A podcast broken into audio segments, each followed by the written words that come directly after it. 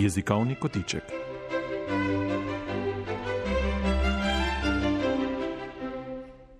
Sezono jezikovnih kotičkov začenjamo z nizom krajših pogovorov z delovno skupino za slovenski jezik, ki na Sloriju ponuja različne oblike jezikovne podpore naši skupnosti.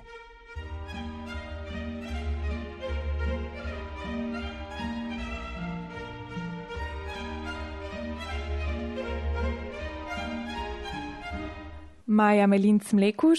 Med nalogami delovne skupine za slovenski jezik najdemo tudi periodično preverjanje stopnje znanja in rabe slovenskega jezika. Kaj pravzaprav preverjate in kako? Tukaj imate verjetno v mislih testne naloge in valsi. Te naloge imajo formativno vlogo, to pomeni, da se rezultati uporabljajo za dodatne informacije o napredkih učencev in dijakov predvsem pa preverjajo kakovost poučevanja. To so kot ena povratna informacija šolam o kakovosti poučevanja. V lanskem šolskem letu, torej v šolskem letu 2018-2019, so bile te naloge nekoliko prilagojene eh, nacionalnemu preverjanju znanja iz slovenščine, še vedno pa so bile v ospredju te ministerske smernice referenčni okvir za preizkus italijanščine in se je v glavnem preverja jezikovna zmožnost kot zmožnost rabe jezika, rabe slovenščine v sporozumevalne namene in je pozornost na analizi umetnostnega in neumetnostnega besedila. Torej, na te izhodiščna besedila so vezane naloge, ki preverjajo pragmatično, leksikalno, slovnično zmožnost. Ne? Recimo, učenci in dijaki morajo prepoznati dobesedni, preneseni pomen besed, besednih zvez, razmerja med besedami, tudi interpretirati besedilo pač preseči to dobesedno razumevanje. Ne? In en sklop nalog na koncu pa je namenjen preverjanju slovnične zmožnosti, kjer so naloge področja oblikoslovja, besodotvorja, skladnje pač slovnični del. Poudarek je pa na analizi umetnostnih in neumetnostnih besedil. Na podlagi tega, pa tudi sicer, kako ocenjujete trenutno jezikovno stanje manjšine? Kje se vam zdi, v katerih krogih morda se vam zdi eh, znanje bolj šipko? Ja, dober govorec je tisti, ki je kritičen uporabnik slovenskega jezika, torej da se prilagaja različnim rabam jezika v različnih okoliščinah. Kar opažamo je, da je raba slovenščine v visokih ravneh jezika med pripadniki manjšine dobra, torej v visokih ravneh jezika, Tukaj, recimo, če omenim maturanta, ki obvlada literarno, zgodovinsko besodoslovje, isti maturant pa se teže sporozumeva v nižjih pogovornih različicah, v praktično sporozumevalnih vzorcih, v vsakdanjem življenju, ker pač teh, te možnosti za rabo nima v sicer v življenju. Se pravi, preverjanje znanja slovenskega jezika je usmirjeno v šolo obvezne otroke. Kaj pa druge generacije? Imate pregled ali se kot slori ukvarjate tudi s preverjanjem znanja med drugimi generacijami? Raven znanja jezika se veča z možnostjo rabe jezika v različnih okoliščinah. Torej nekdo, ki je v stiku z jezikovnim kontinuum v Sloveniji, se njegova sporozumevalna zmožnost širi, veča. Zmožen je komunikacije v različnih sporozumevalnih vzorcih. Torej, takšen je bolj kompetenten govorec kot nekdo, ki je zmožen pogovora, govora v nekih specifičnih okoliščinah ali pa govori v manjšinskem jeziku. Raziskujete tudi stališča do slovenskega jezika med slovenci v Italiji. Kaj ste doslej ugotovili? Ja, slovenska skupnost v Italiji namenja vprašanju jezika izjemno pozornost in tudi naklonjenost. Ne? Eh, pred leti sem upravila eno raziskavo, da kar, recimo kar 80 odstotkov dijakov se udeležuje nekih slovenskih literarnih in kulturnih prireditev. To govorimo, da gre za rabo jezika v specifičnih sporozumevalnih okoliščinah. Spet, če se navežem, za tisto visoko raven jezika. Ni pa te praktično sporozumevalne zmožnosti.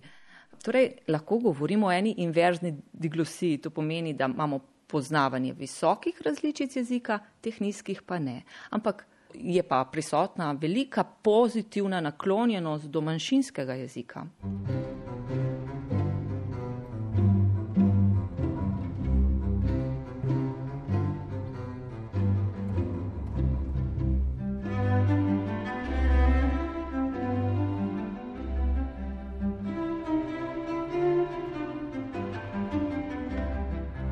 Veliko se govori tudi o nižanju nivoja znanja slovenščine na slovenskih šolah v Italiji.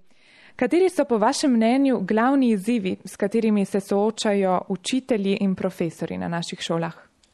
Ja, učitelji in profesori so res v nezavidljivem položaju. Na eni strani se sprejema prisotnost otrok iz neslovenskih, zlasti italijanskih družin kot znak pozitivnega razvijanja medkulturnih odnosov. Imamo večje število učencev, dijakov v razredu, večje število govorcev slovenščine in potencialno tudi poznavalcev slovenske kulture. Na drugi strani pa se med pedagoškimi delavci, pa tudi starši slovenskih in mešanih družin opaža nezadovoljstvo zaradi nižanja ravni slovenščine. Torej prihaja do nekega razkoraka med pričakovanji eh, pripadnikov mašine in temi starši in otroki iz uh, neslovenskih družin. Torej je situacija težko vladljiva. Delo v heterogenih razredih predstavlja za učitelja, profesorja izjemen izziv, večni vojsko delo. Zdaj, seveda je potrebna didaktično metodična prilagoditev dela in ustrajanje pri nekem tradicionalnem pouku ne prinaša sadov. Vsekakor pa to večni vojsko delo terja od učitelja neke didaktične pripomočke, ki jih se zdaj profesori in učitelji nimajo in je to nujno, prva stvar, ki je nujna potrebna. Se pravi, učno gradivo, ki ga trenutno premorejo naše šole, ni primerno težavam, s katerimi se soočajo profesori in učitelji. Ni primerno in sicer zato, ker učbeniki, delovni zvezki, ki so napisani v Sloveniji, so napisani po obstoječem učnem načrtu. Vemo, da slovenske šole v Italiji delujejo po italijanskih ministerskih smernicah, torej to ni direktno prenosljivo. Ti učbeniki niso direktno prenosljivi v rabo v razredih. Nekatera poglavja so obravnavana v nekaterih učbenikih, torej mora, je prisiljen učitelj, profesor kombinirati te učne enote znotraj različnih učbenikov. Vemo pa to, da je nepraktično za učence in dijake. Torej, nujno potrebno je pripraviti neko didaktično učno gradivo za eh, slovenske šole prilagojene trenutnim izzivom, kjer vemo, da za marsikaterega učenca dijaka slovenščina ni jezik, prevalentni jezik, jezik, ki ga najbolj obvlada, tudi ni jezik okolja. Skratka, učni načrt, učbeniki, delovni zvezki, celotno didaktično gradivo je zdaj prvotna, nujna potreba šol.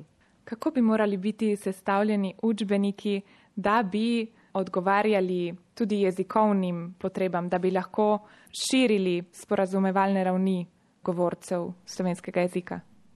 Učbeniki bi morali biti zasnovani po komunikacijskem modelu, to pomeni, da bi strukturirane naloge izhajale iz nekaterih naprej izbranih, zanimivih, dijakom prilagojenih eh, besedil, umetnostnih in neumetnostnih, potem pa bi se naloge vezale na ta besedila, torej komunikacijski model, kjer ne bi bila v spredju učiteljeva razlaga, ampak dialog. Hkrati pa je potrebno uvesti tudi didaktiko slovenščine kot tujega jezika. Pri tem mislim, da obdržimo raven prvega jezika, strukturirane naloge pa so vezane na uh, po principu uh, slovenščine kot drugega jezika, da, dijaki, da imajo dijaki možnost uzavestiti besedilne vzorce in uh, te naloge zvaditi. Najlepša hvala za pogovor.